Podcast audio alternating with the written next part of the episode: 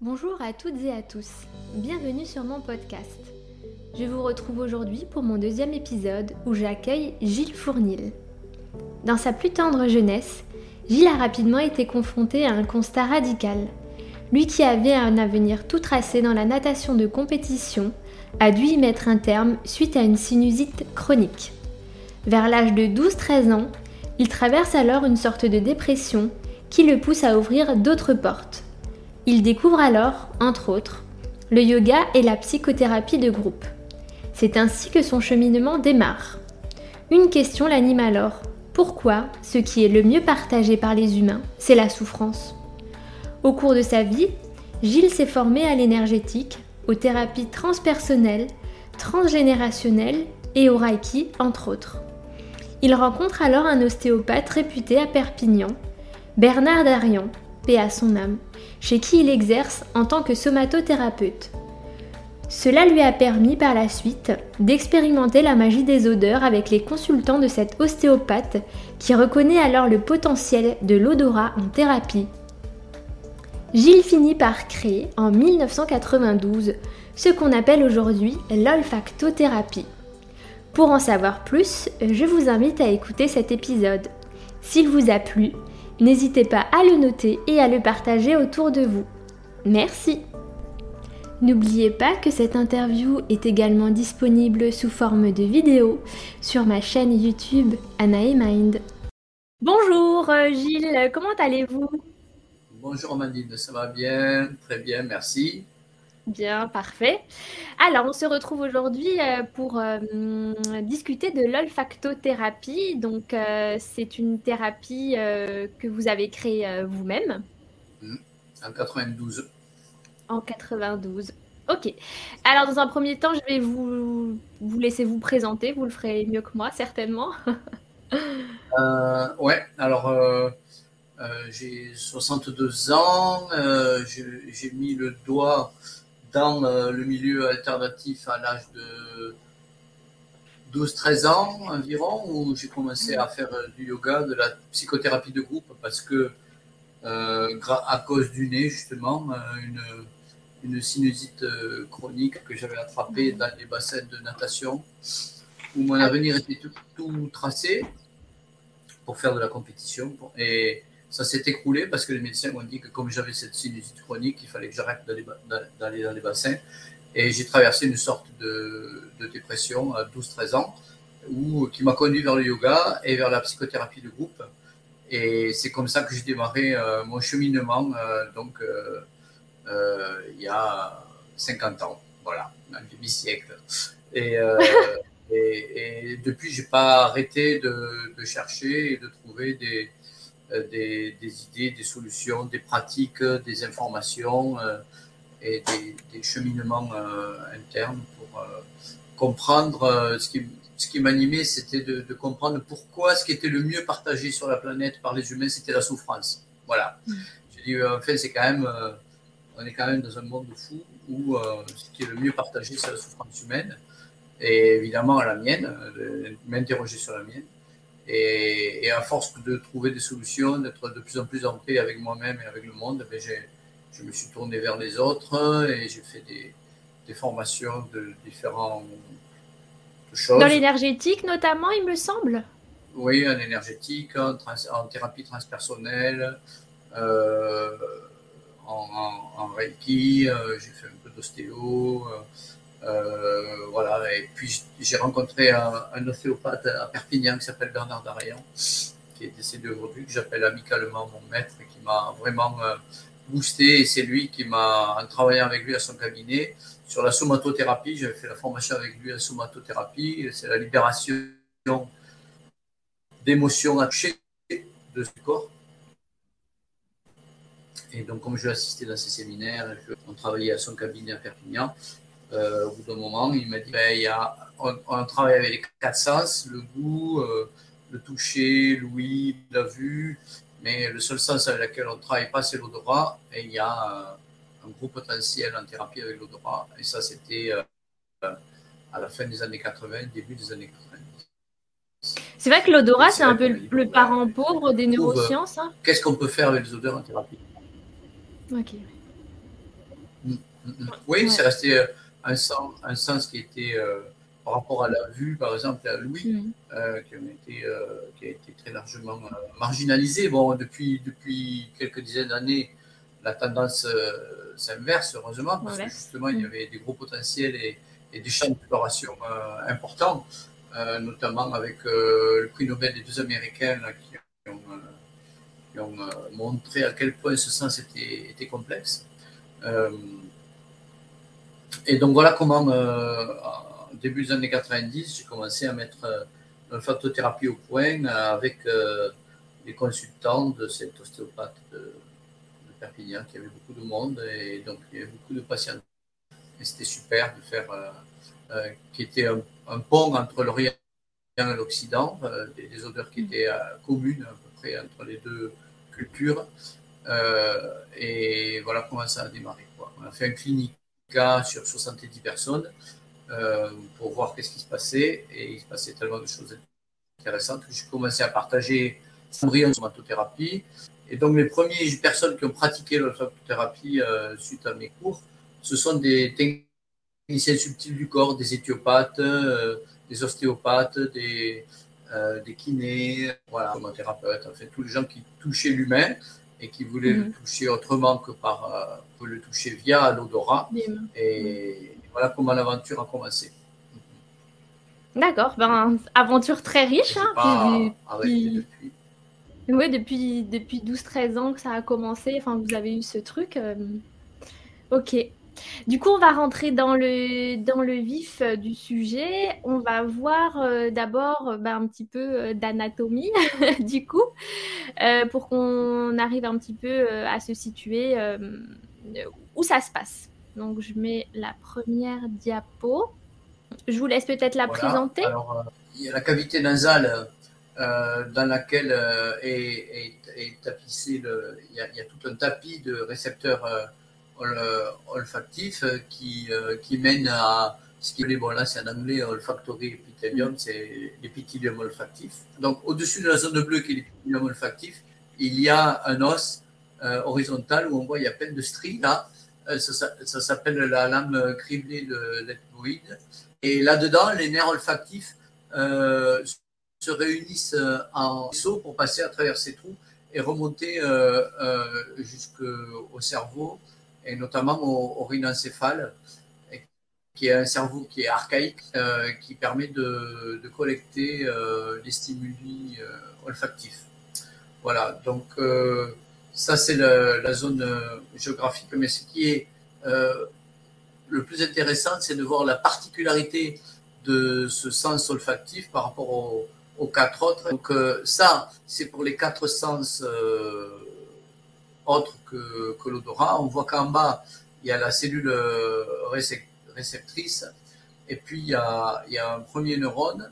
Ça passe par euh, un, relais qui, est le tronc cérébral, et puis il y a un deuxième neurone, et puis ça passe par le diencéphale, et puis un troisième neurone avant euh, d'arriver vraiment au, cerveau. Et le diencéphale, c'est une, une zone du, cerveau qui nous permet notamment d'étiqueter euh, ce que l'on ce que l'on sent, pas ce que l'on sent olfactivement, puisque là, je répète, c'est les quatre autres sens que l'odorat.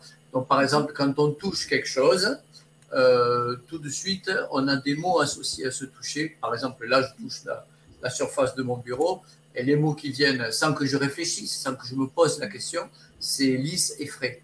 Et ça, cette fonction-là d'étiquetage, c'est le diencéphale qui, qui s'en charge. Euh, c'est une sorte de mentalisation de la, de la perception sensorielle. Et euh, le gros intérêt de euh, cette particularité du trajet neuronal olfactif, c'est qu'il n'y a pas ce passage par le diencéphale. Là, on n'a que deux neurones. C'est-à-dire que quand on sent une odeur, on n'a pas de commentaire mental qui vient nous dire c'est frais, c'est lisse, comme avec le toucher par exemple, ou avec la vue, je regarde le mur, il va automatiquement venir blanc et, éclairé. Voilà. Avec l'odorat, euh, les informations automatiques que l'on a, elles sont de l'ordre émotionnel, c'est-à-dire ça me plaît ou ça me déplaît. Euh, mm. ça sent bon, ça sent pas bon. Ça va être attraction, répulsion ou plutôt neutralité, mais c'est jamais complètement, complètement neutre, même quand c'est, même quand il n'y a pas de charge émotionnelle sur une odeur, on peut trouver que ça sent un petit peu bon ou que ça sent un petit peu moins bon. Euh, et, et, ça, en, en thérapie, c'est très important parce que ça court-circuite le mental et on sait qu'en thérapie, le gros frein, le gros boulet, c'est le mental. Le mental. Voilà, quand on cogite trop et pourquoi et comment et ceci et cela, on n'est pas connecté à son ressenti, on n'arrive à, pas à prendre du recul avec euh, notre situation, à avoir une vision globale des choses pour trouver des, perspectives et des, solutions euh, qui sont euh, innovantes. Donc là, le gros intérêt d'utiliser l'odorat en thérapie, elle vient de ce trajet neuronal qui est spécifique à l'odorat, qui fait qu'on ne mentalise pas et on va directement aller dans du ressenti, dans des émotions. Et ça, ça c'est un, terreau, une matière qui est directement exploitable par l'olfactothérapeute pour aider la personne à aller à la cause profonde de, ses souffrances plutôt que de tourner en boucle avec le mental sur des choses que l'on intellectualise et qui nous font perdre énormément de temps, mais qui en même temps, il faut quand même euh, ne pas jeter le bébé avec l'eau du bain, en même temps, c'est euh, intéressant d'avoir cette mentalisation pour les gens qui ne sont pas prêts à aller au contact de la cause de leur souffrance. C'est une sorte de, de refoulement intellectuel et euh, euh, notamment, par exemple, avec la psychanalyse, eh bien, comme on n'a pas de stimulation ni tactile ni olfactive, puisque normalement le psychanalyste euh, s'empêche de toucher son, son, consultant ou de le provoquer avec, avec des odeurs, des choses comme ça, eh bien, on laisse la censure du consultant tranquille. Et c'est pour ça que ça dure des années. Mais en même temps, c'est quelque chose de très écologique dans, dans le, dans le, les potentiels d'introspection du consultant. Alors qu'en olfactothérapie, on est dans, dans, le cadre des thérapies brèves. Ça ne dure pas des années une, une, une, thérapie en, olfacto. Ça va durer quelques mois. Euh, au bout de deux, trois mois, si on n'a pas des résultats, c'est qu'on n'est pas prêt, c'est pas la bonne personne ou c'est pas la bonne méthode, il faut faire autre chose. Alors qu'au bout de deux, trois mois d'analyse, on va pas dire ah ben non, je me suis trompé. C'est pas non, il faut attendre, il faut attendre, il faut attendre. Donc euh, cette mentalisation, euh, elle a un effet positif. Euh, elle permet aux personnes de se protéger des causes de leur souffrance qui ne seraient pas possibles de traiter immédiatement là dans l'instant.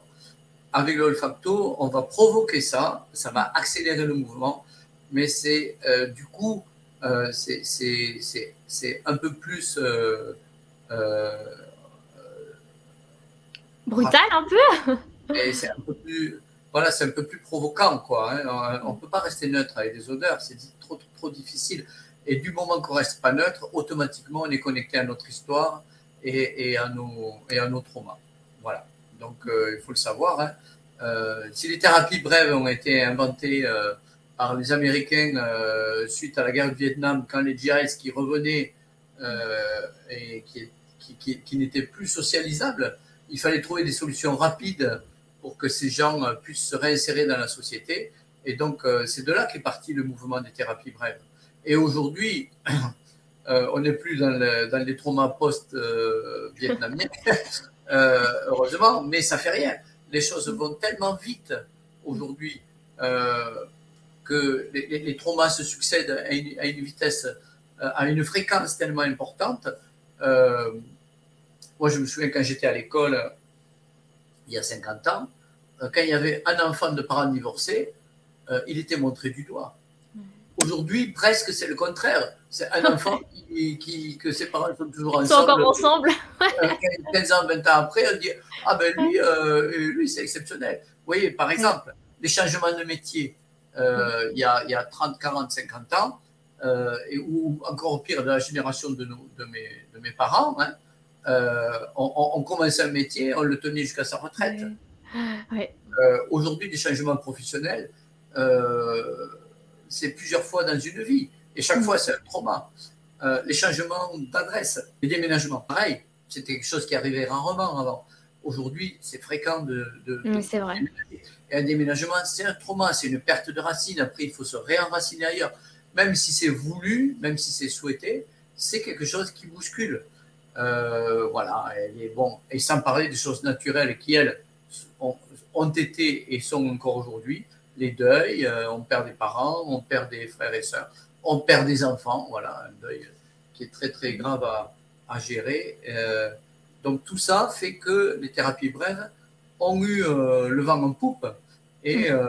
et sont nécessaires aujourd'hui parce que on n'a pas le temps de tout traiter avec des années à s'allonger sur un divan. C'est bah, on n'a plus le temps. En fait, aujourd'hui, tout va tellement rapidement qu'on est obligé en fait, de, de, de, de s'adapter et, d'agir en conséquence. Voilà, exactement. Donc, il faut, il faut, euh, il faut cavaler euh, après, euh, après notre rééquilibrage en permanence en gérant, en gérant les, les, bousculades que la vie nous, nous amène à vivre de façon beaucoup plus fréquente qu'avant. C'est pour ça que que l'olfactothérapie trouve parfaitement sa place et très très actuelle euh, dans tout ce qui se passe aujourd'hui. Mm. Et du coup, comme c'est une thérapie un petit peu euh, enfin, brutale, entre guillemets, est-ce qu'il y a des, personnes euh, à qui on ne peut pas les recommander?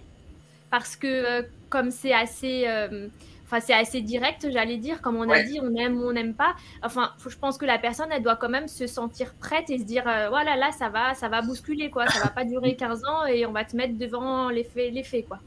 Bon, alors, euh, je, vais, je vais quand même modérer maintenant euh, les propos parce qu'en entendant brutal, ça me heurte. Mais c'est pour ça que je mets des guillemets. Hein. c'est brutal dans le sens où. Il y a, je, je, connais aucune personne qui a pris une séance olfacto et est allée se jeter par la fenêtre. Donc, c'est pas brutal. Parce que malgré tout, malgré qu'il y ait ce, cette connexion directe aux émotions et que la façon dont on mène la, séance euh, euh, est très importante, c'est-à-dire qu'on mm. utilise un outil qui est puissant, mais la façon d'utiliser cet outil, euh, elle, est, elle est très humaine. Dans les séances de base, il y a 60, 60 70% du temps de la séance qui est consacré à coucouner la personne, mm. à la, à la, à l'aider d'abord à se relâcher dans un premier tiers de séance et dans un dernier tiers de séance à, l'aider à, intégrer et à, et, et, à, partir de la séance avec le sourire et avec la banane et en étant contente de ce qui s'est passé. Il n'y a qu'un tiers de la séance où on va aller à rebrousse-poil pour, pour euh, l'aider à connecter euh, euh, ce qui est dérangeant aujourd'hui.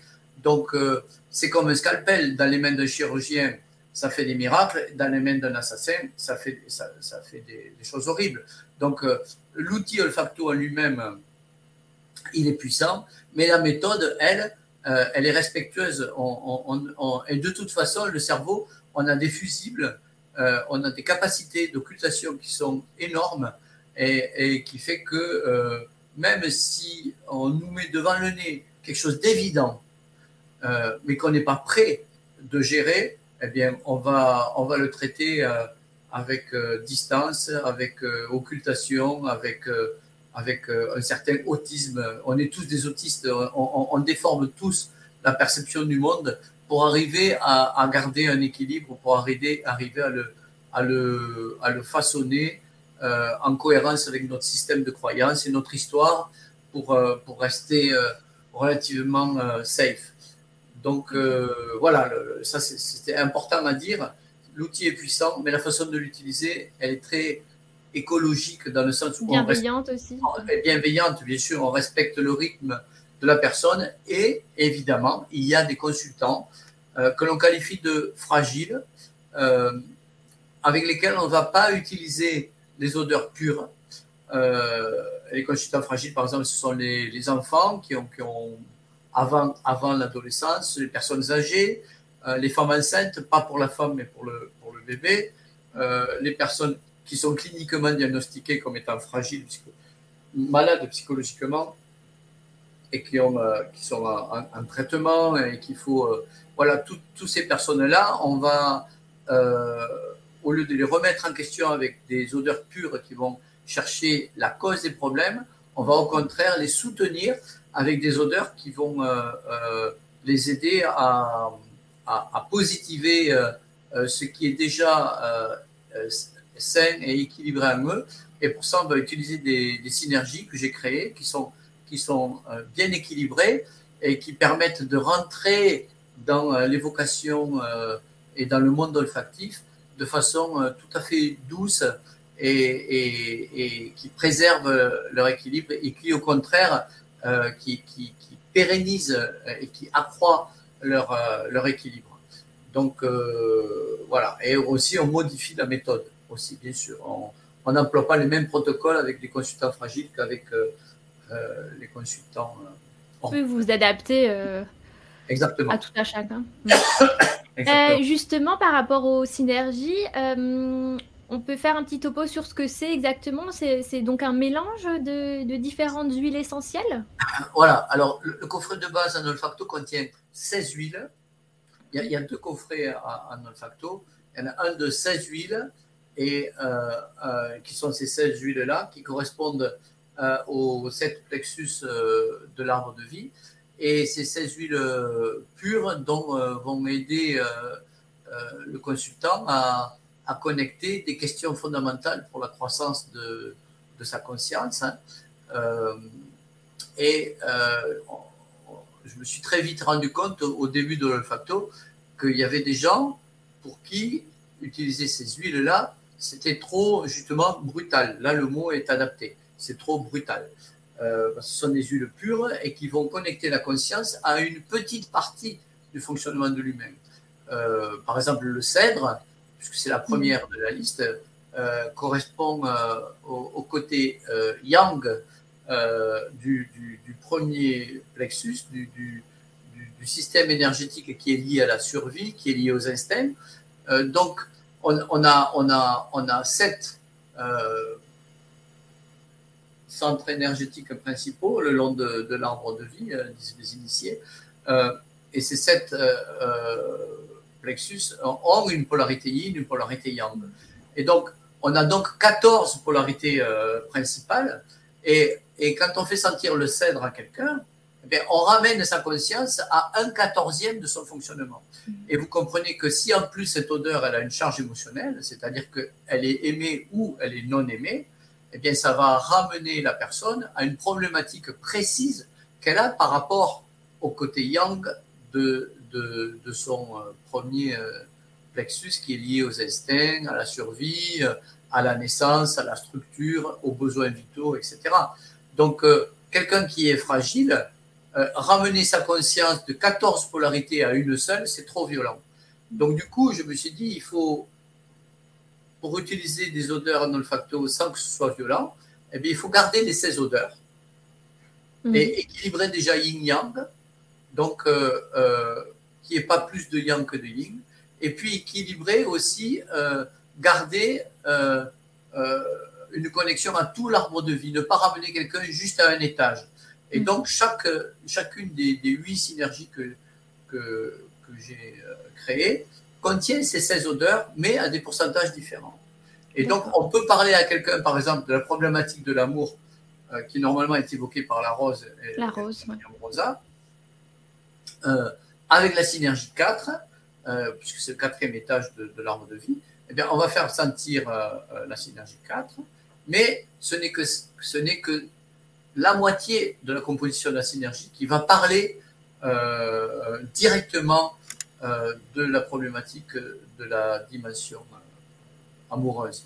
Comment je m'aime, comment j'ai été aimé, comment j'aime, comment j'aimerais être aimé, toute cette problématique auquel on est de plus en plus confronté, puisque c'est le, le, le, champ de conscience qui s'ouvre avec cette fameuse ère du verso qui vient astrologiquement de commencer depuis quelques années. On en a pour mille ans à apprendre à aimer. Donc euh, c'est un grand défi pour, euh, pour l'humanité. On le voit avec euh, tout ce qui se passe sur la planète. La crise écologique, c'est tout à fait ça. les crises sociales, c'est tout à fait ça. Il faut qu'on apprenne à passer de l'amour du pouvoir au pouvoir de l'amour.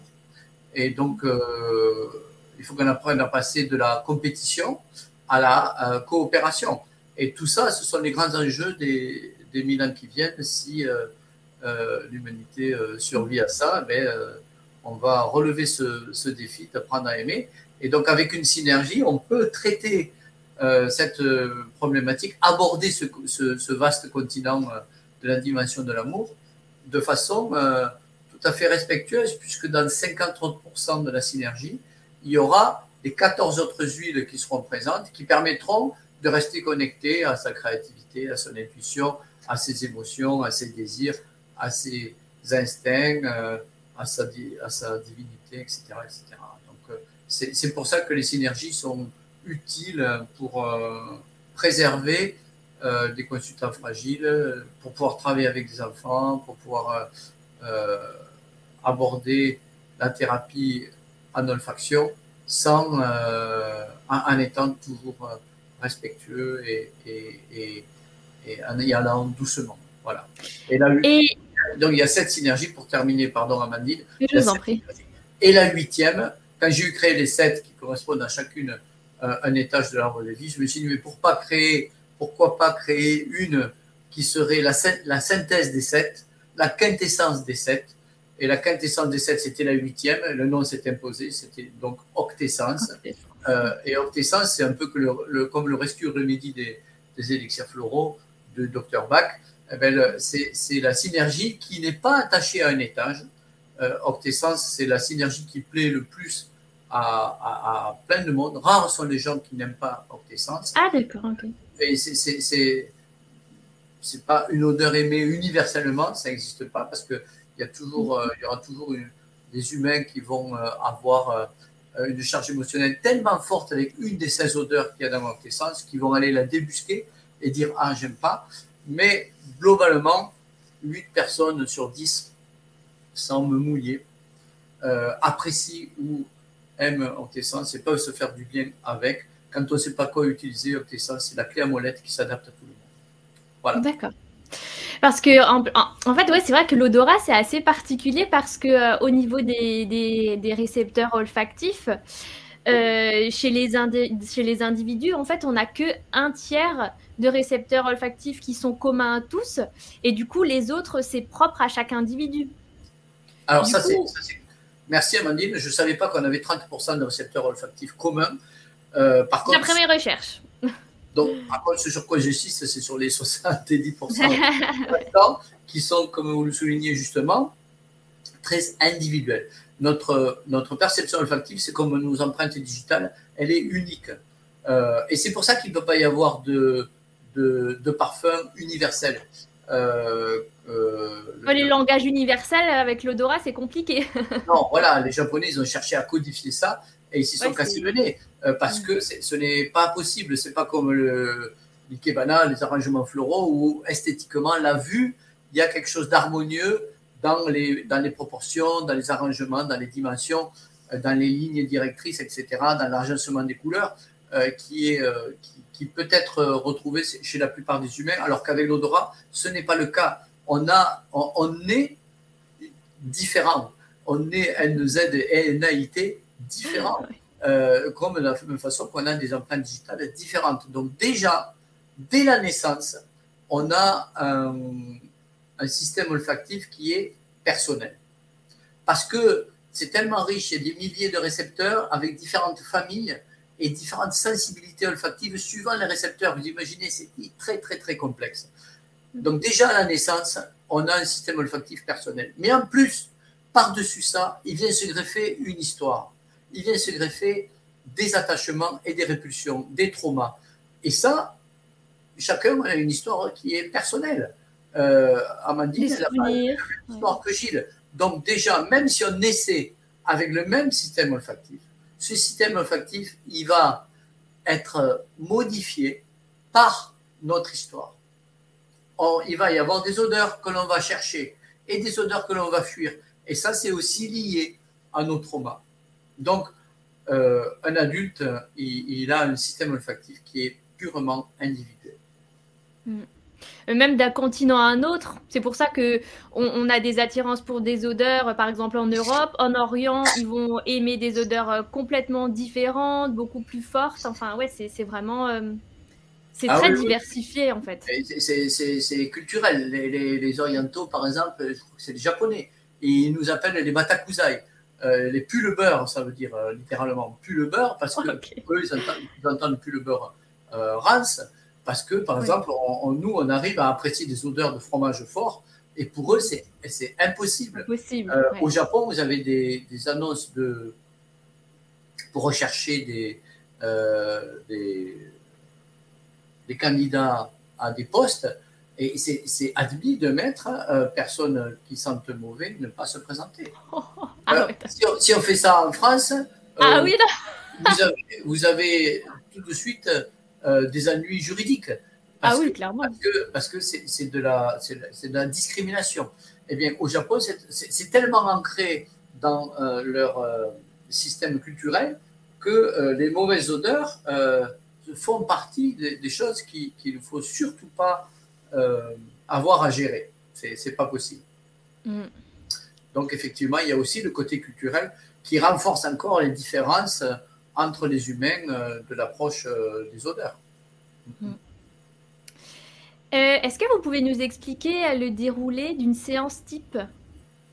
Oui. Alors, on, va, on va préparer la personne d'abord physiologiquement et, et par, par, du toucher et des respirations à se mettre dans un état d'ouverture. D'ouverture, elle est allongée euh, mhm. sur une table confortable, une table de massage assez confortable. Euh, est allongée. Après un débrief, évidemment, après une, un petit, une petite conversation en, position assise. Euh, mhm. Bien sûr, comme avant toute séance en thérapie, hein, on demande à la personne pourquoi elle vient, qu'est-ce qu'elle attend, etc. Bon, voilà. Et puis, elle est préparée, elle est allongée, elle est préparée, elle est relaxée, elle est mise dans un état sophronique avec certaines manœuvres, certaines manœuvres sur le corps au niveau du nez, etc. Et puis après, on va explorer euh, euh, dans euh, ces 16 odeurs du coffret de base à la recherche des odeurs qui ont une charge émotionnelle. Les odeurs qui ont une charge émotionnelle, ce sont celles où le corps est réagi. C'est-à-dire que quand le corps réagit à une odeur, c'est qu'il y a un cadeau derrière. Si j'aime une odeur, que ça me fait du bien dans le corps, ou si je n'aime pas une odeur, que ça dérange mon corps, ça veut dire qu'il y a une charge émotionnelle. Donc quand il y a une charge émotionnelle, ça veut dire qu'on a un cadeau derrière. Ça veut dire que ça fait partie de notre histoire, c'est quelque chose qui, que l'on cherche à éviter, ou au contraire qu'on cherche à, attirer. on est en répulsion ou on est en attraction. Et, c'est avec ce matériau-là euh, qu'on va chercher pourquoi on est en répulsion et pourquoi on est en attraction. Et ça, c'est pas par hasard euh, par rapport au problème présent de la personne. Euh, ça va nous éclairer sur la façon dont elle est relationnée à ce que Jung appelle des archétypes. Les archétypes, ce sont des, des, des, des ensembles de symboles qui sont importants pour la croissance de la conscience humaine. Ce sont littéralement les mots de Carl Gustav Jung, qui est c'est cet élève trublion de, Freud qui a, euh, euh, qui, qui, a poussé plus loin le concept euh, freudien et qui a inventé le mot archétype. Donc quand on sent une odeur qui, qui, nous, qui nous fait du bien ou au contraire qui nous dérange, eh bien c'est qu'on n'est pas en paix avec cet archétype-là. On n'est pas équanime, comme disent les bouddhistes, avec ce système complexe représenté par des questions fondamentales. Je dis tout à l'heure l'amour, mais on pourrait dire par exemple le, système de, euh, au niveau du troisième étage de ce qui occupe le plus de monde dans nos sociétés aujourd'hui. On en est encore au troisième étage, euh, euh, c'est-à-dire, et on en a vu les excès, puisque maintenant avec ce nouveau millénaire, on attaque le quatrième étage. Eh bien, c'est la compétition, le pouvoir, la place sociale, le rôle, euh, le rayonnement, euh, voilà, extraversion, introversion, toutes ces, problématiques-là, qui sont soulevées par le romarin et la lavande, eh bien, si on fait sentir le romarin à quelqu'un, euh, la personne, elle ne le sait pas, elle va dire j'aime ou j'aime pas, ou j'apprécie ou j'apprécie pas. Si elle est en paix avec l'odeur, ça va être j'apprécie ou j'apprécie pas. C'est-à-dire que c'est une odeur qui sent bon, mais elle me fait pas du bien. Ou alors j'apprécie pas, c'est une odeur qui sont pas bons, mais ne me dérange pas. Ça veut dire que cette personne-là, elle est en paix avec sa place sociale, elle est en paix avec euh, sa relation au pouvoir, elle est, elle est en paix avec son rayonnement, son équilibre introversion-extraversion dans le monde. Euh, elle n'est pas en quête euh, forcenée de, rayonner comme la plupart de nos contemporains, ou au contraire en fuite du monde et, fuir ça euh, pour euh, euh, qu'on ne supporte pas ce système qui est difficile à s'adapter, il faut le reconnaître, etc., etc. Donc quand on fait sentir le romarin, on questionne la personne par rapport à cet archétype-là. Du pouvoir, de la place sociale et du rayonnement, etc. La personne ne le sait pas, elle va évoquer des choses de son histoire, ou s'il y a une charge émotionnelle, eh bien, elle va forcément parler d'un moment, souvent dans l'enfance ou la petite enfance, où euh, elle a été traumatisée par rapport à cet ensemble de questions qui tournent autour de la place sociale, au départ dans la fratrie, puis à l'école, puis euh, euh, voilà, puis après dans le, dans le milieu socio-professionnel. Professionnel, et qui fait qu'aujourd'hui, elle n'est pas en paix avec, avec cela. Euh, et donc, euh, on la laisse évoquer. Et il y a le, normalement, deux fois sur trois ou trois fois sur quatre, il y a une émotion qui arrive, qui monte. Et donc, on accompagne la libération émotionnelle, on, l'aide à accentuer le vécu de l'émotion, en l'aidant à rentrer dans son histoire et dans l'émotion afférente à son histoire, pour qu'elle la libère, pour qu'elle puisse s'en désidentifier, parce que le, nœud de la souffrance, c'est l'identification. Je suis accroché à mon histoire, je suis accroché à mes émotions. Et c'est ça qui fait que l'on préserve la souffrance. Donc le rôle de l'olfactothérapeute, c'est de désidentifier la personne, de tourner la page avec son histoire, avec ses émotions et avec ses traumas pour être en paix aujourd'hui. Je peux être en paix aujourd'hui même si j'ai été violé quand j'avais 15 ans. Je peux être en paix aujourd'hui même si j'ai été abandonné quand j'avais 4 ans. Je peux être en paix aujourd'hui euh, même si j'étais battu pendant 10 ans, de 5 à 15 ans, etc. etc. Donc, euh, et ça, c'est pour les personnes qui n'ont pas fait ce travail d'introspection et de désidentification, c'est inentendable. C'est carrément euh, même une agression verbale de dire tu peux être en paix aujourd'hui même si tu as été violé. Il y a des tas de gens pour qui cette phrase-là est trop violente. Mm. Et alors, en fait, c'est ce qu'on cherche en, en, en olfactothérapie, c'est justement à permettre à la personne de sentir que la paix est là, possiblement, hein, possiblement. Si la personne est prête, si écologiquement parlant, dans, son, dans sa progression, euh, euh, c'est l'heure pour elle, eh bien à ce moment-là, elle peut tourner la page avec sa compulsion traumatique de sa souffrance et s'en libérer et être en paix aujourd'hui. Après la libération émotionnelle, on fait une manœuvre spécifique euh, qui joue anatomiquement sur. C'est pour ça que j'ai voulu parler de cet os-là, qui est la lame criblée de l'hémoïde dans lequel passent les nerfs olfactifs. On joue là-dessus. On joue sur la, sur la respiration, une respiration particulière qui aide la personne à rentrer dans une, symboliquement dans une, un système de mort-renaissance, de métamorphose, de transformation. Il y a un avant et un après. Un après. Voilà. Et si la personne est prête à mourir et à renaître, après, quand après avoir fait cette troisième manœuvre, euh, parce qu'il y, a trois manœuvres dans la séance de base olfacto, et celle-là, c'est la plus importante, euh, eh bien, la personne, quand on lui représente l'odeur, oh, surprise, il n'y a plus de charge émotionnelle. Au cours de la même séance Et bien sûr. Ah oui, ah oui, d'accord. Et oui, et c'est ça le gros intérêt de, de, travailler avec un support externe ce n'est pas le thérapeute ou le consultant qui dit Ah, mais là, ça y est, vous êtes guéri de votre claustrophobie parce que ceci, parce que cela. Non, c'est le corps. Si le corps est sans l'odeur et qui ne réagit plus physiologiquement parlant, c'est que la charge émotionnelle a disparu. La personne, elle est en paix avec cette odeur, ça veut dire qu'elle a compris qu'elle pouvait ne plus être en conflit avec l'archétype correspondant. Ensuite, on conclut la séance par une pacification, etc., pour essayer d'intégrer au maximum cette paix en elle, dans ses cellules. Et puis après, ça, c'est là qui nous oblige à l'humilité. C'est que si la personne était vraiment prête à changer, à se transformer, eh bien, à la séance d'après, quand on lui représentera l'odeur, sans lui dire, bien sûr, on ne dit pas que c'est le romarin ou voilà, comment classez-vous cette odeur? Eh bien, si l'odeur la charge émotionnelle n'est pas revenue, eh c'est que le travail qu'on a fait précédemment, il a tenu. Si la charge émotionnelle est revenue, eh c'est qu'elle a fait un pas en avant vers sa paix intérieure, mais que ce n'était pas encore l'heure, qu'elle qu'elle continue à compulser encore sa souffrance traumatique, parce qu'il y a peut-être d'autres choses à régler en périphérie pour préparer à cette paix, et il y a peut-être d'autres choses à explorer avec l'odeur, avec d'autres odeurs, pour revenir plus tard sur euh, cette relation conflictuelle avec cet archétype-là. Donc c'est comme ça qu'on peut objectiver avec une perception subjective, évidemment, mais pour, pour le consultant, c'est tellement objectif qu'il y en a même qui croient que l'odeur, c'est pas la même. C'est dingue mais vous êtes trompé de touche à sentir.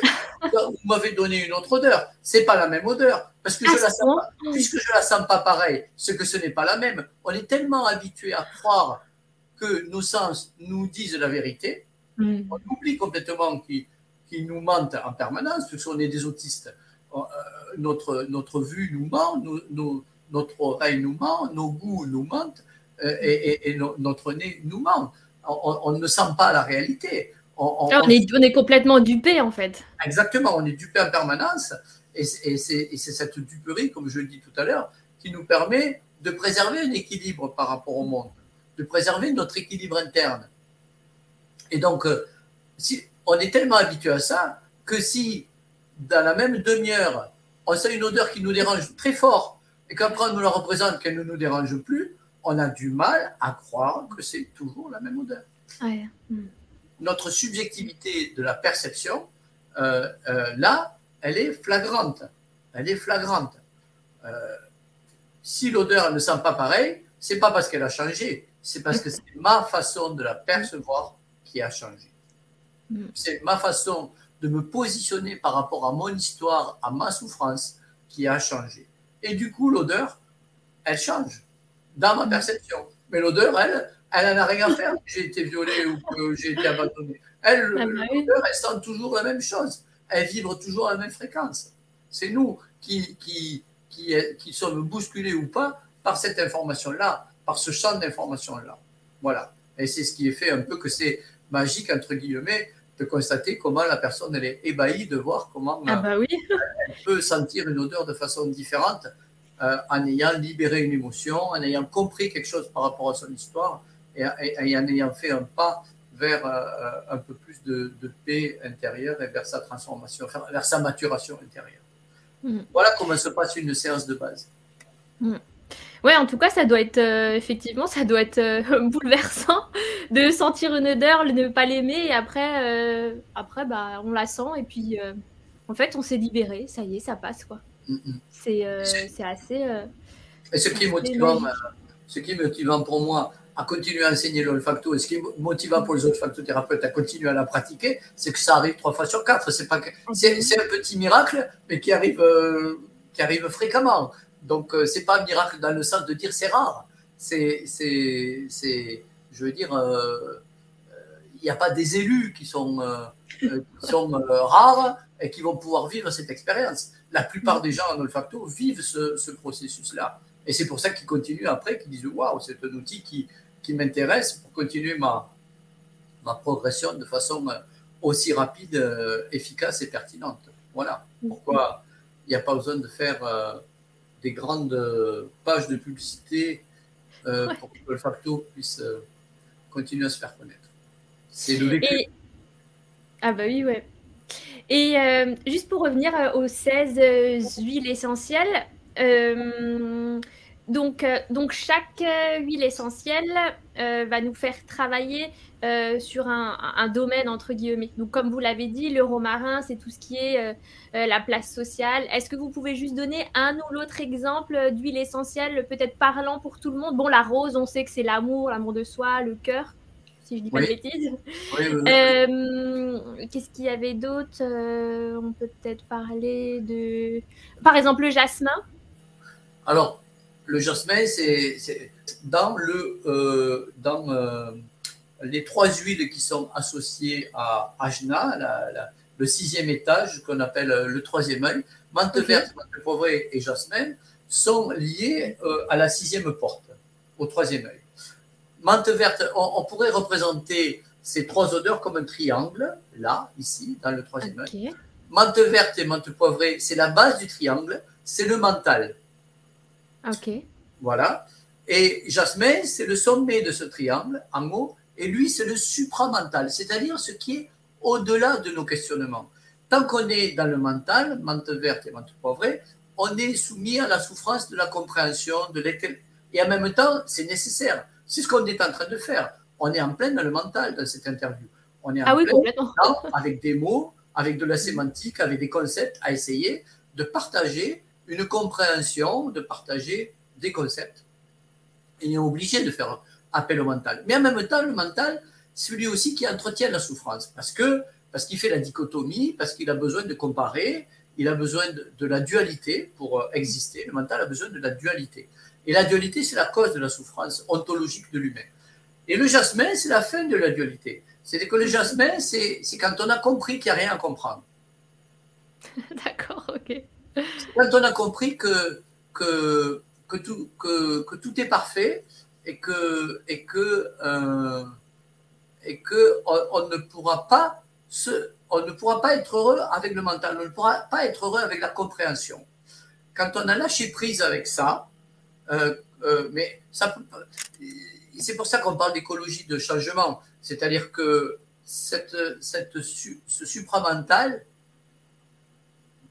dans l'évolution moyenne d'une personne, euh, il est difficile de l'aborder avant que l'on ait fait des tas de tours de manège avec le mental.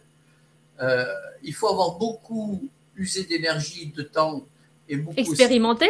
Et expérimenté et souffert du mental pour un jour se dire euh, entrevoir la possibilité euh, que on peut toucher à une paix, un équilibre intérieur euh, qui se passe de cela. Hmm. Donc c'est difficile de connaître ça d'entrevoir ça avant, euh, avant 30 ou 40 ans. Quoi. C'est, difficile. Alors, heureusement, euh, l'humanité évolue très vite. Aujourd'hui, je vois dans les, dans les formations facto il y a des jeunes qui arrivent, qui, à 25, 30 ans, euh, se posent déjà des, des, des questions que que l'individu moyen se pose que, quand il a 60, 70 ans. Mm. Donc c'est porteur d'espoir pour l'humanité. Il y a des tas de jeunes qui arrivent, euh, qui ont une ouverture euh, très importante et qui, qui, euh, qui, voient au-delà des apparences, au-delà de Maya, disent les orientaux. Et donc mm. Jasmin, c'est l'odeur qui permet de voir au-delà des illusions, au-delà des cinq sens. Voilà. Mm. Voilà. Jasmin, c'est ce qui déchire le rideau euh, des illusions et qui permet de voir qu'il y a une réalité au-delà de tout ça, qui transcende tout ça. Et quand on, quand on perçoit cela, percevoir, vous voyez, c'est le jasmin. Euh, voir, c'est les C'est les yeux physiques. Tant que je crois que mes yeux physiques me disent la vérité, je ne peux pas accéder à la paix du jasmin. Hmm. Je suis avec les menthes. Je veux comprendre, je veux voir, je veux toucher, je veux, je, je veux analyser. Voilà, la menthe, c'est un peu euh, trop la rationalité, le jasmin, c'est un petit peu euh, tout ce qui est subtil, invisible, euh, mais qu'on sait qui est là, mais c'est pas terre à terre, entre guillemets. Quoi. Ben, oui, parce que avec les menthes, on peut aborder les perceptions subtiles et invisibles, puisqu'on en parle, on, le fait, on en parle. Donc là, on est au niveau du mental. On peut mentaliser sur l'invisible, sur le transcendant, sur, euh, sur le sens de la vie, etc. On peut beaucoup mentaliser là-dessus. Mais c'est pas qui va, mais c'est pas ça qui, qui va euh, être euh, ultimement l'outil qui nous permet d'être en paix. Mais on doit passer par là. On doit passer par ces questionnements-là. C'est un cheminement, oui. Exactement. Comme la vie. exactement. donc le, le, jasmin, d'ailleurs, l'étymologie de jasmin, Hein. Euh, c'est Yasmin. Yas, euh, c'est euh, le désespoir. Et Min, c'est l'erreur. Donc, quand on sent le jasmin, on essaie d'apprivoiser l'idée que le désespoir est une erreur. Sous-entendu, que l'espoir, c'est la réalité, que la foi, c'est la réalité, mm. que, la, que, que la perfection du monde est la réalité. Mais ça, Vous vous rendez compte de ce que je dis La perfection du monde est la réalité. 90% des gens ne peuvent pas entendre ça parce qu'ils voient avec leur yeux physique, mais le mal existe. Comment peut-on dire que c'est parfait? Mm. C'est très, très bousculant, cette notion de jasmin. Mm. Moi qui aime le jasmin, c'est marrant. si le jasmin vous fait du bien, Amandine, c'est que, ah, c'est que vous avez besoin de vous accrocher à cette perception parce que souvent, quand, on, quand il y a une odeur aimée, c'est pas tellement qu'on aime cette odeur, c'est qu'on fuit la souffrance du pôle opposé. Hmm. Et le pôle opposé du supramental, c'est le mental. Oui, bah oui, oui. C'est-à-dire que, Amandine, et c'est pas pour rien que vous avez créé euh, cette chaîne, c'est pas pour rien que, vous voulez euh, interviewer euh, des gens pour, accélérer la compréhension et partager ça, etc., etc. Parce que vous êtes en plein là-dedans. en plein dans les ventes. Et c'est utile, et c'est très, très utile. Mais en même temps, c'est beaucoup de souffrance pour vous. Et c'est pour ça que le, jasmin, vous, adorez le jasmin, parce que c'est le pôle qui vous attire, parce que quelque part, vous êtes piloté par la souffrance du mental. Je fais de l'olfacto du café du commerce, là. Hein. C'est pas comme ça qu'on fait de l'olfacto, je vous rassure. Mais, pour illustrer ça et pour, que, et pour que vous me disiez oui, Gilles, vous avez raison, comme ça c'est bien. Le mental est content. Ah ouais, la grille de lecture de l'olfacto école bien. Bon, mais je vais le relativiser. Trois fois sur quatre, cette grille de lecture, elle marche. C'est-à-dire que trois fois sur quatre, si on fait sentir la rose à quelqu'un, ben, c'est qu'elle a une problématique avec l'archétype de l'amour. Bon, mais il y a une fois sur quatre où ça ne va pas marcher, apparemment. Euh, elle va nous parler de toute autre chose. Elle peut nous parler de spiritualité, elle peut nous parler de ses désirs, elle peut nous parler de ses instincts. Bon, à ce moment-là, l'olfactothérapeute, il n'est pas prisonnier de la grille de lecture euh, de l'olfacto. Euh, il ne va pas dire au consultant Ah, mais non, là, je te fais sentir la rose, mon coco, il faut que tu me parles de l'amour. C'est ça. Alors, tes, tes évocations et parle-moi d'autre chose. Non, on va prendre les évocations. Ce qui compte, c'est ce qui émerge du consultant sur la table de soins. C'est ça que l'on exploite. Euh, c'est cette spontanéité-là. On ne va pas censurer ou diriger la personne. Euh, on la stimule avec une odeur et on voit qu'est-ce qui se passe. Si cette stimulation, il y a un écho qui correspond à la grille, ça nous conforte dans notre système de croyance euh, de cette grille de lecture et ça nous aide parce que comme ça, on peut mieux comprendre la personne et on peut mieux ensuite l'accompagner dans la suite des séances, etc. Mais si elle nous parle de toute autre chose, on va exploiter ça. C'est pas grave. Il va y avoir une charge émotionnelle, une libération, une compréhension, une pacification. Et puis voilà. Et puis si ça se fait en lien avec un, autre archétype que celui de l'amour, c'est pas grave. C'est pas important. On n'est pas prisonnier d'une grille de lecture. Oui, le but, c'est de s'adapter aussi à la personne qu'on a en face et de ne pas absolument rentrer dans cette case et dire Ah non, si c'est la rose, alors c'est ça. Mais non, mais non, la, symbolique de, des odeurs et, la relation entre les odeurs, les archétypes, les systèmes énergétiques, etc., c'est pas, pas une prison. Euh, on ne se laisse pas enfermer par ça.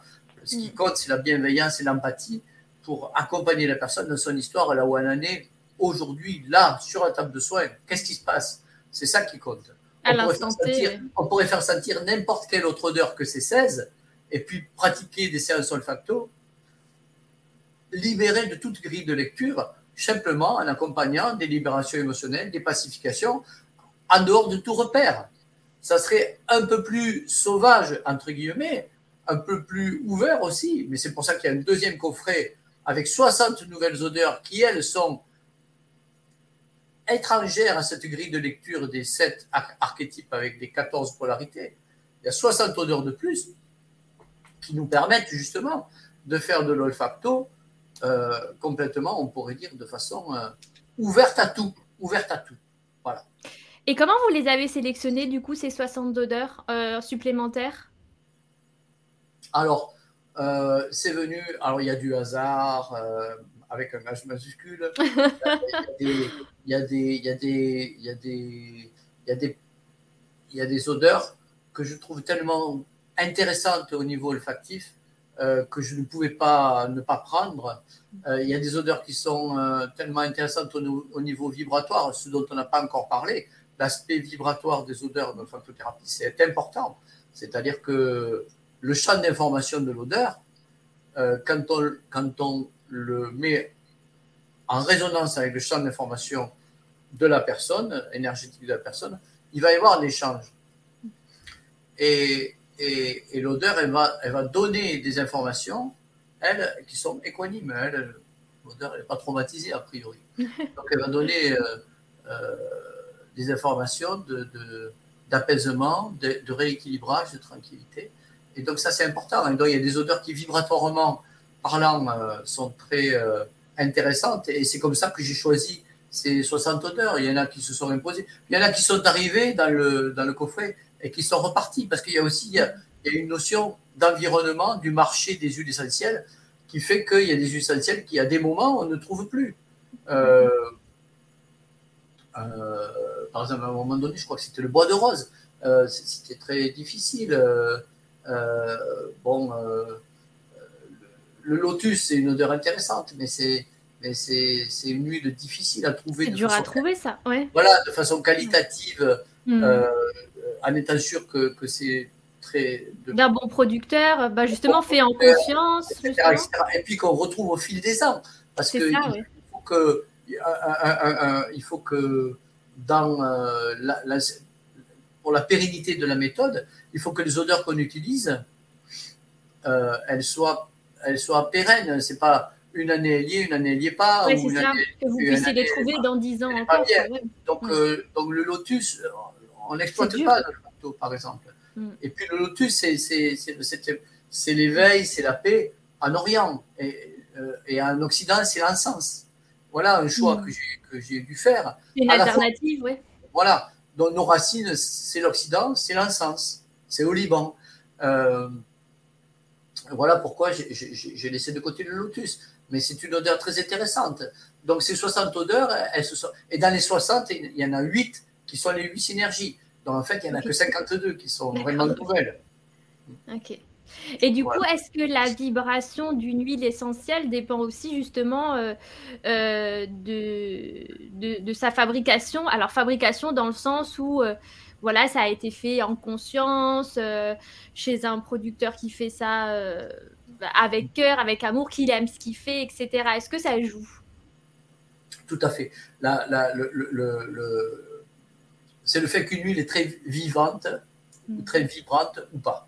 Et euh, déjà, dès le biotope, dès l'environnement euh, du végétal, il y a une différence. Si la plante, elle pousse dans un environnement qui est pollué, où il y a une atmosphère qui n'est pas saine, où encore pire, il y a des pesticides, il y a des, euh, il y a des, il y a des engrais chimiques, il y a des, voilà, ou, ou des abords. Euh, peut-être que dans euh, là où elle est, elle, c'est, sain, mais, mais, pas loin, à quelques. Il y a l'autoroute. kilomètres ou quelques centaines de mètres, il y a une autoroute, des choses comme ça. Bon, ben, la plante, on ne peut pas dire est dans un biotope qui est très sain. Alors on dit, bon, quand les huiles sont bio, alors ouais, mais c'est pas une garantie complète, le, un label bio. Euh, je le sais bien parce que j'habite en Corse, il y a des producteurs en Corse qui n'ont pas de label, mais, mais, mais qui ont une production d'huile essentielle qui est, qui est mieux que certains bio euh, Pourquoi? Parce que c'est des huiles, qui, c'est des plantes qui, qui, poussent dans un biotope qui est sauvage, qui est préservé, euh, qui est très très qualitatif au niveau gel vibratoire sur un sol qui est préservé peu pollué, voire pas, on ne peut pas dire pas pollué du tout aujourd'hui, ça existe. Mais, bon, et voilà, et qui, qui, cueille la plante, la façon de cueillir la plante a une importance. Comment on cueille la plante? À, quel moment? Quand elle est cueillie, comment on la stocke en attendant la distillation? Est-ce qu'on la met dans des sacs en plastique, dans des sacs en toile de jute? Comment, comment on fait? Est-ce qu'on de respecter la plante en fait. Exactement. Est-ce qu'on tasse beaucoup le végétal avant déjà dans le stockage, dans hmm. le transport? Ensuite, dans la cuve à distillation, euh, euh, dans, le, système euh, dans lequel on met la plante pour la, pour la, distiller, est-ce qu'on C'est l'alambic, non? Oui dans, l'alambic, oui, dans l'alambic. Est-ce qu'on va beaucoup tasser ou pas? Évidemment, on n'a pas le même rendement. Voilà, les gens qui sont dans la qualité, ils tassent peu le végétal. Les gens mm. qui cherchent le rendement, ils le tassent beaucoup. Alors, si au départ, vous avez un bon biotope, une bonne cueillette, un bon stockage, mais que vous avez une distillation qui cherche le rendement, où le stockage est très tassé, où ça fait déjà du jus avant que la distillation commence, eh bien, euh, au bout du compte, vous allez avoir une huile euh, qui, qui, qui va être euh, moins vibrante et moins vivante que quelqu'un qui aura fait une distillation respectueuse. Une fois que l'huile est distillée, comment on la stocke Encore hein? Est-ce qu'elle est préservée de la lumière? Est-ce que à quelle température elle va être? Dans quel type de flacon on va la, on va la, on va la, l'enflaconner, etc., etc. Et puis combien de temps? La vibration d'une huile, elle descend avec le temps. Elle n'est pas éternelle. Donc, euh, une huile, elle est vivante. En olfacto, on dit tous les, tous les trois ans à peu près, hein, il faut renouveler les huiles pour que le côté vibratoire il soit le plus frais possible. Bon, ça ne veut pas dire que l'huile, elle est foutue. Au niveau biochimique, pour les aromathérapeutes, elle est toujours bonne. Oui, c'est ça. Il y a même des huiles qui se bonifient avec le temps, comme le vin, euh, au niveau biochimique. Bon, donc euh, ça, c'est pas, ça ne veut pas dire que l'huile, elle est, elle est pas bonne. Ça veut dire qu'au niveau vibratoire, son champ descend et qui, si on veut travailler avec des huiles fraîches, eh bien, euh, les olfactothérapeutes le savent, je leur dis, tous les trois ans environ, il faut renouveler ces huiles. Ok. Ça me donne, puisque j'ai parlé d'aroma, de biochimie, ça me donne l'occasion, ne me posez pas la question, alors qu'en général, ça arrive très vite. Quelle est la différence entre l'olfactothérapie et l'aromathérapie? Ah ben, je vous laisse répondre. Ben, peut-être parce que vous, vous connaissez la réponse, mais je pense qu'il y a beaucoup de gens qui, euh, ont besoin d'entendre euh, quelle est cette différence? L'aromathérapie, c'est l'utilisation biochimique des huiles. C'est-à-dire, on va utiliser les molécules biochimiques de l'huile essentielle comme un médicament.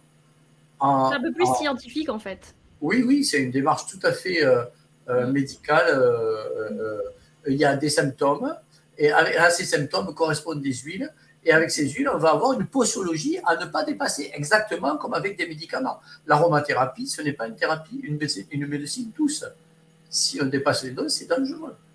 Donc, c'est quelque chose de très puissant, et c'est pas parce que c'est naturel que c'est gentil. Voilà. Ah oui, non, c'est clair, les huiles essentielles. Euh, au lieu que le médicament il soit construit par l'industrie pharmaceutique, il est construit par la nature et par la distillation, mais ça reste quelque chose de puissant au niveau biochimique en olfactothérapie, on ne va pas utiliser l'action biochimique de huiles, mais uniquement l'action olfactive sur, sur des touches à sentir que l'on va sentir comme ça, ou alors en utilisant le flacon au contact euh, du corps ou dans l'aura du corps en vibratoire. On pourrait comparer euh, la, la complémentarité de l'olfactothérapie et de l'aromathérapie comme la complémentarité de l'homéopathie et de l'allopathie. C'est un peu similaire. Voilà. la différence. En aucun cas, en olfactothérapie, on va vous mettre du jasmin sur le troisième œil. Parce que ça, c'est de l'aroma. Les pores de la peau vont. Bah oui, c'est plus pareil, c'est plus le même mode d'action. Voilà, ils vont prendre les molécules d'huile essentielle et, vont, et le corps, il va avoir à traiter cette information euh, et c'est autre chose que de sentir seulement le jasmin. Et du coup, en diffusion, euh, il faut bien faire aussi euh, une note là-dessus, parce que ce n'est pas parce qu'on diffuse une huile qu'on fait de l'olfacto. Pas du tout. Quand on diffuse une huile avec un diffuseur classique à verrerie avec une lame qui casse les molécules d'huile essentielle pour faire des micro, micro euh, Micro-gouttelettes, ouais. Des micro-gouttelettes dans l'atmosphère. Quand on inhale ça, ça va directement dans les bronches. Ça, c'est de l'aroma. On fait de l'aroma quand on fait ça. Il faut faire attention aussi que tout n'est pas diffusable. et, non, et non, et pas n'importe quelle dose. Ça peut être dangereux. Et pas pour n'importe qui, notamment avec les bébés, etc. Il faut faire très mm. attention.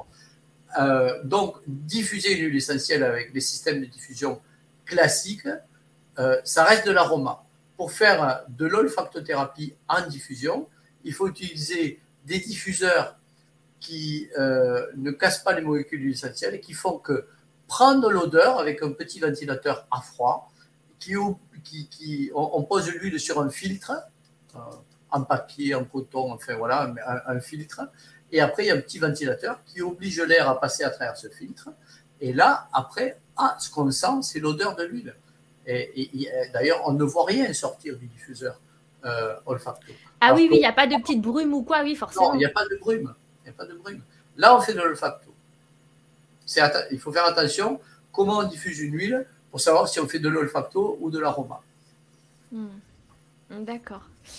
Et euh, je voulais faire euh, un petit, euh, un petit topo, oui, sur les, les, formations que vous proposez. Alors, qui peut faire des formations pour devenir justement olfactothérapeute? Est-ce que c'est réservé à des personnes qui sont déjà thérapeutes à la base ou, pas forcément Ou peut-être qu'il y a des formations qu'on peut faire juste pour nous-mêmes, mais qui, avec lesquelles on ne peut pas prétendre être thérapeute après, mais juste pour s'instruire simplement. Est-ce que vous pouvez nous en dire un petit peu plus? Bon, alors, il y a une histoire, y a une histoire avec ça, c'est que euh, dans, la chronologie des formations de facto, au début, comme je m'adressais euh, qu'à des professionnels, je vous l'ai dit, avec euh, les, élèves ostéopathes, éthiopathes, kinés, etc. Au début, c'était que des praticiens de santé, des, techniciens du subtil, des techniciens subtils.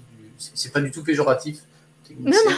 C'est pour dire qu'ils avaient une compétence à. Ils avaient déjà une approche, en fait. Ils avaient déjà une approche par le toucher. Et, mm. et après, ils apprenaient une approche par l'odorat pour complémenter cette approche, pour pouvoir aborder tout le champ émotionnel du consultant euh, euh, autrement que, que, par le toucher, avec l'odorat qui va toucher directement le rhinencéphale, qui est le centre justement des émotions, avec le système limbique. Donc, euh, euh, au départ, c'était réservé aux professionnels parce que c'était c'est l'histoire de l'olfacto qui a démarré comme ça. Mm. Mais après, euh, les formations, il se passe tellement de choses parce que je m'attache à ce que ce soit une formation qui est expérientielle ou c'est pas juste de, on prend des notes et c'est tout. théorique. Les, les, personnes font l'expérience de ce qui est appris et en faisant l'expérience sur soi-même, eh bien, euh, il se trouve que le cursus, euh, les gens, euh, ben, il y avait un avant et un après, quoi. et donc, après le bouche-oreille faisant son travail, les gens ont appris que ce cursus olfacto était très transformateur. Et du coup, la part des gens qui viennent pas forcément pour pratiquer l'olfactothérapie et qui ne sont pas eux-mêmes déjà thérapeutes ou médecins ou ceci ou cela, euh, est très importante. Il y a à peu près 30-40% euh, des, euh, des stagiaires qui ne sont pas des professionnels de la santé, qui viennent pour un travail personnel. Hmm. Aujourd'hui, c'est ça la réalité qui est due au, à l'impact que ce cursus, qui n'est pas que formateur, il est aussi transformateur. Voilà. Il y a des gens qui viennent pour eux-mêmes. Et les thérapeutes et les, professionnels de la santé qui viennent pour apprendre la méthode, ils savent très bien, ils sont avertis très vite que ça ne va pas être neutre pour eux non plus. Mhm. Euh, ils vont pas traverser cela indemne, juste comme un une corde de plus à leur euh, compétence euh, de professionnels de la santé. Et, ils vont, ils, vont maturer de façon accélérée. Voilà, pour dire les choses de façon.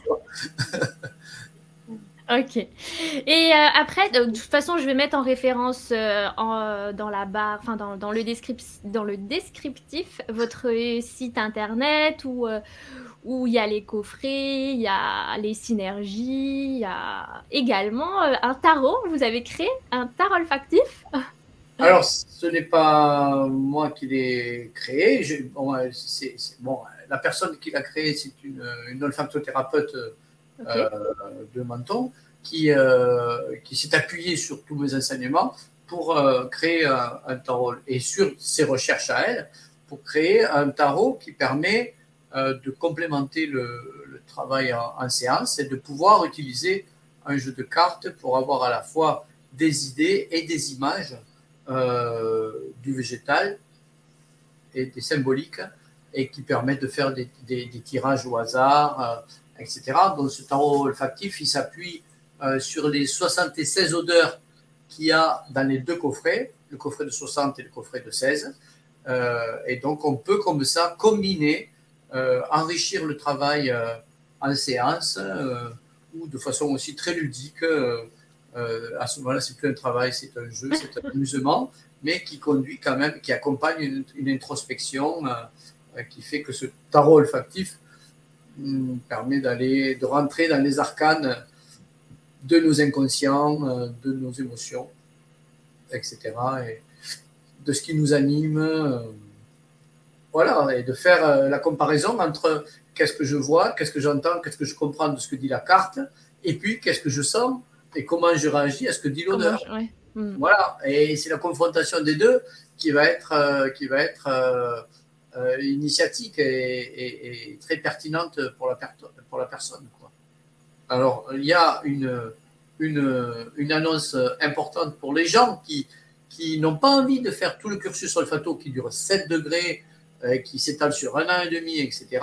Là, il y a une opportunité qui arrive qu'une fois par an, et c'est dans trois semaines. Ah, euh, euh, ça s'appelle le séminaire essentiel. Dans le séminaire essentiel, c'est un peu l'octessence de l'olfacto. il y a le best-of des expériences de tout le cursus olfacto. C'est-à-dire que ça va être six jours où on, explore tout l'arbre de vie, les, les, sept problématiques principales du, de l'humain, euh, avec des odeurs, avec des ateliers, avec des mises en situation, sans s'encombrer de pédagogie, de formation, etc. Pour les gens qui veulent découvrir le facto euh, et qui veulent faire un travail sur eux en une semaine, euh, là, il y aura un avant et un après. C'est un séminaire qui est intense avec la pluralité des champs d'investigation et avec la profondeur des expériences proposées.